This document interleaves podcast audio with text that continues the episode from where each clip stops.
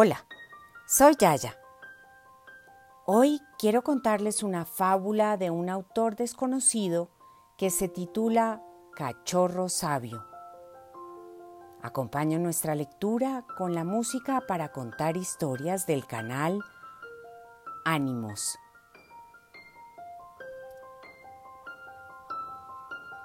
Un cachorrito de perro perdido en la selva vio un tigre que vino hacia él. Necesitaba urgentemente una idea que le salvase del tigre. Entonces vio unos huesos en el suelo y comenzó a morderlos. Cuando el tigre estaba a punto de atacarle, el cachorro dijo en alto: ¡Ah!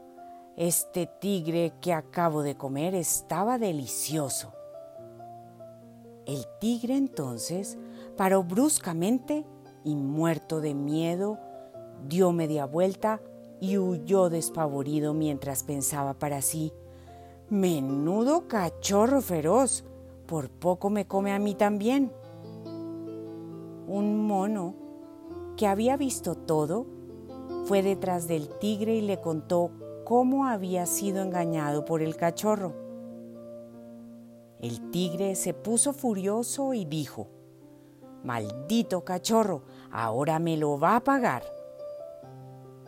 El cachorro, que vio cómo volvía el tigre con el mono sentado encima, pensó: «¡Ah, mono traidor! ¿Qué hago ahora?». Volvió a pensar y se le ocurrió una nueva idea. Se puso de espaldas al tigre y cuando éste llegó y estaba preparado para darle el primer zarpazo, el cachorro dijo en voz alta: «Será perezoso ese mono. Hace una hora que le mandé para que me trajese otro tigre y todavía no ha vuelto». No pierdas nunca la esperanza.